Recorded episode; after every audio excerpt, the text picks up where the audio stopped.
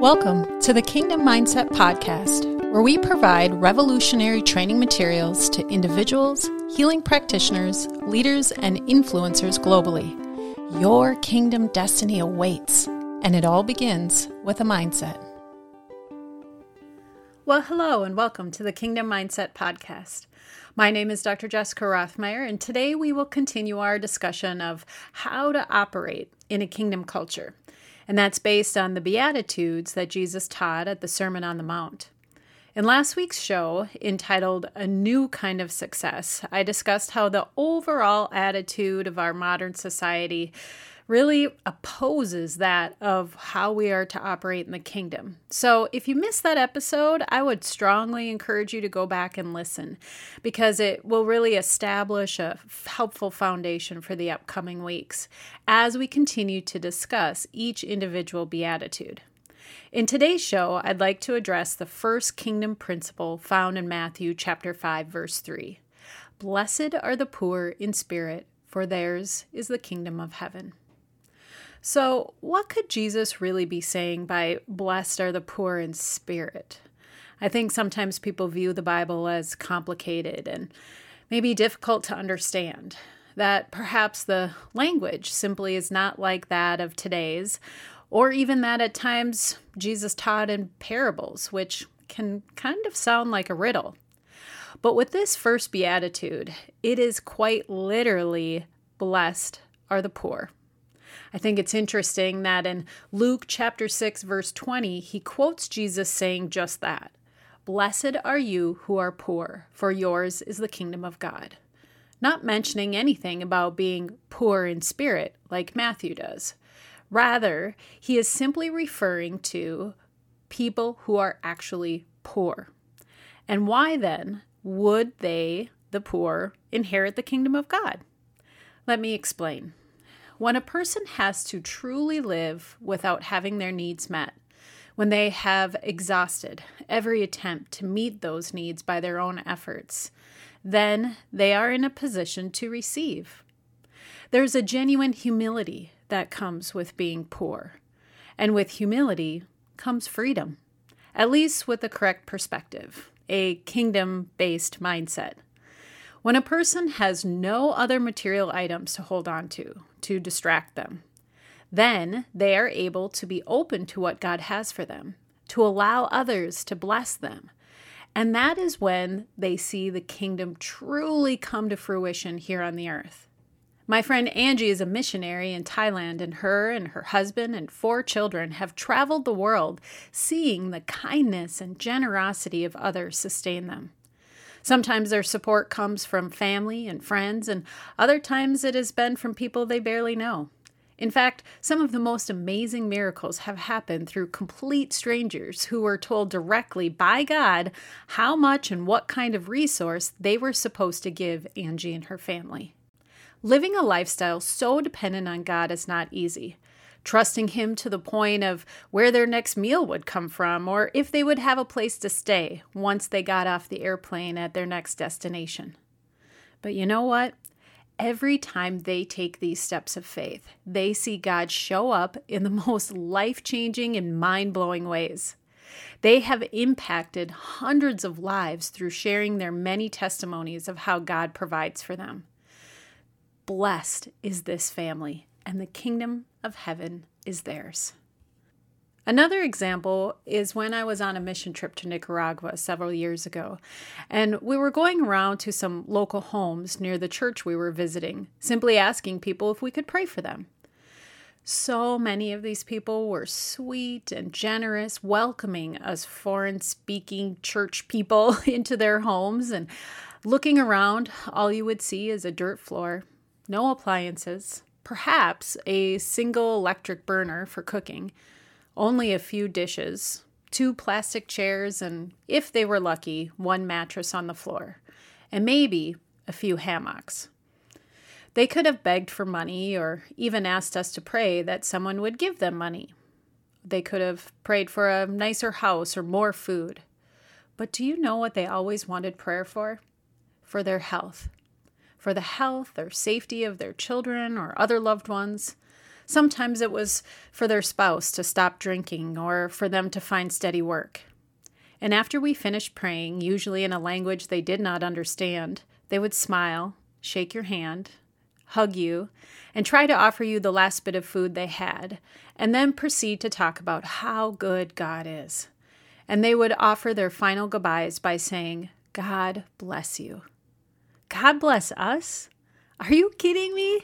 How humble and gracious of them, and how convicting to us, those with such a surplus of all the things they lacked. And yet, who had more joy? Who had a closer relationship with the Lord? This beatitude is starting to make a lot more sense, isn't it? I have seen and heard these kinds of stories from many people who have gone on different mission trips, not just those that are full-time missionaries, but for someone who lives in the U S to travel to another country to serve people who are truly in need. Well, that can really change a person. And you certainly do not need to leave the country to find people who are in need.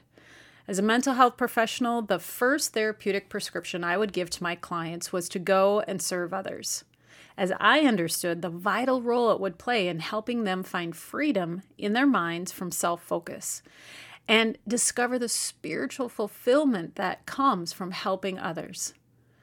So I would offer you the same suggestion. Volunteer at a homeless shelter or at a food bank, serve in a soup kitchen, or have a conversation with someone who is really struggling to make ends meet. One of the greatest messages in the Bible is for those with much, or even just enough, that they are called to take care of the poor. This beautiful interaction is a demonstration of God's love and an image of who God is to each of us. Jesus possesses all the wealth of heaven, and he shares it with us, for he is rich and we are poor. The truth is, it becomes more and more difficult to receive the more earthly possessions we have. Jesus said it is harder for a camel to pass through the eye of a needle than a rich man to enter heaven. Why? Because for a person with material wealth, or someone who is naturally strong in their mental and emotional health, or perhaps it's that a healthy individual has never really suffered physically, or maybe it's that high-functioning relationship genius who hasn't ever really been rejected or felt unloved. What would they need Jesus for? And for those who do have a need, who are poor in one of these areas, there is a deep, groaning desire to be comforted and fed in a way no material item ever could. It is easy to see why people who have a lot of money are so miserable.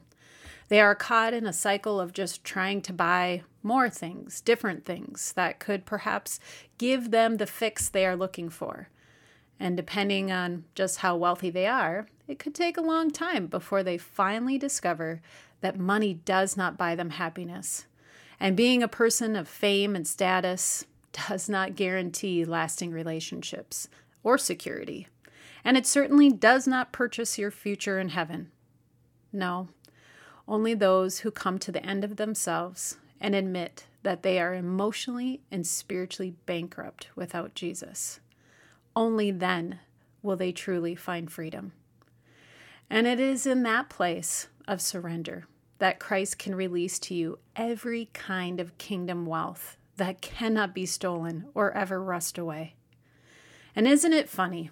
Well, not very funny actually, how much grief some people cause themselves or others trying to strive to buy, keep, or refurbish the worldly things that will simply expire or be of little value someday.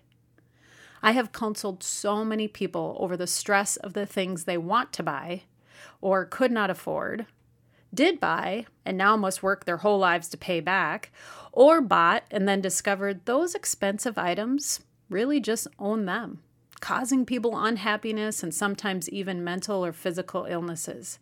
Definitely not what they had originally hoped to gain, all when they were simply looking to fill the void they felt inside, to achieve what the world promised would equal a blessed life. As long as we have the ability, along with the help of the bank and credit cards, to buy the things we need plus some, Or we can rely on our spouse or friends for emotional support. Or we look to the world for comfort in things like food, entertainment, or alcohol. Are we allowing ourselves to truly stay poor in spirit?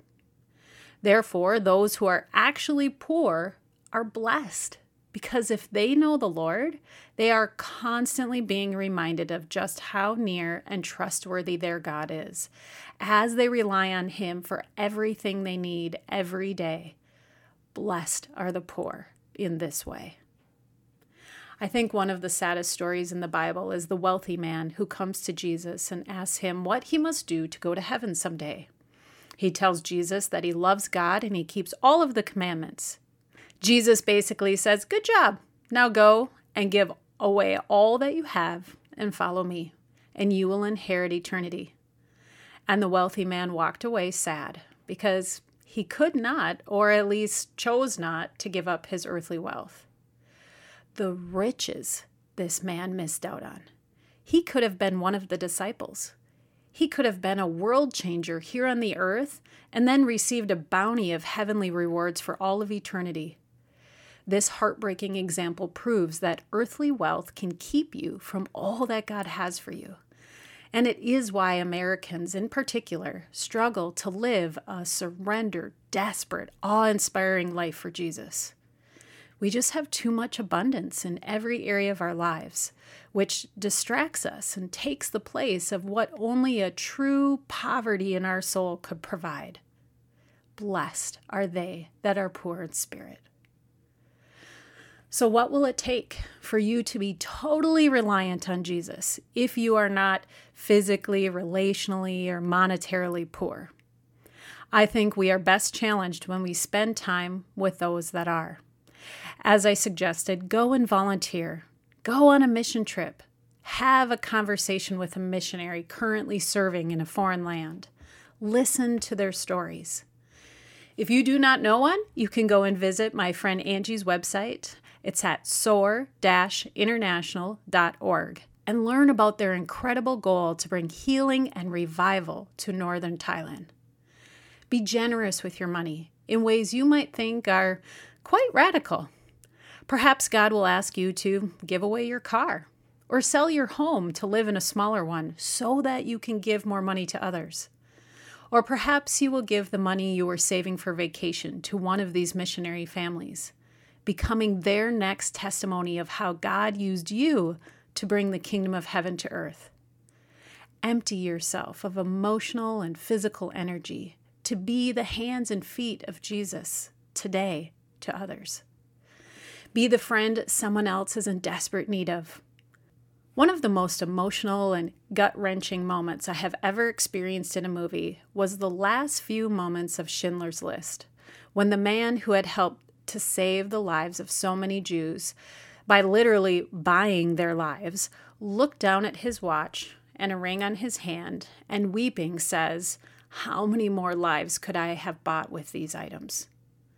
That was a very wealthy man realizing the powerful position he was in to literally save the lives of those who were unable to fight for themselves. An unforgettable, humbling moment that caused a shift in his mindset to truly become poor in spirit himself. So I challenge you today to reflect on your status as a person with at least moderate wealth.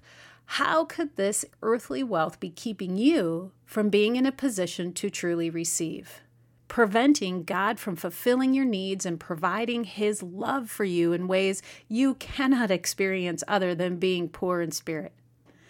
When you set your mind on things above, not on the things of this earth, I assure you, you will be blessed. Thank you for listening to the Kingdom Mindset Podcast. Hey, if you enjoyed today's teaching, I would invite you to subscribe to the show and share it with others to bring healing and transformation to the lives of those around you.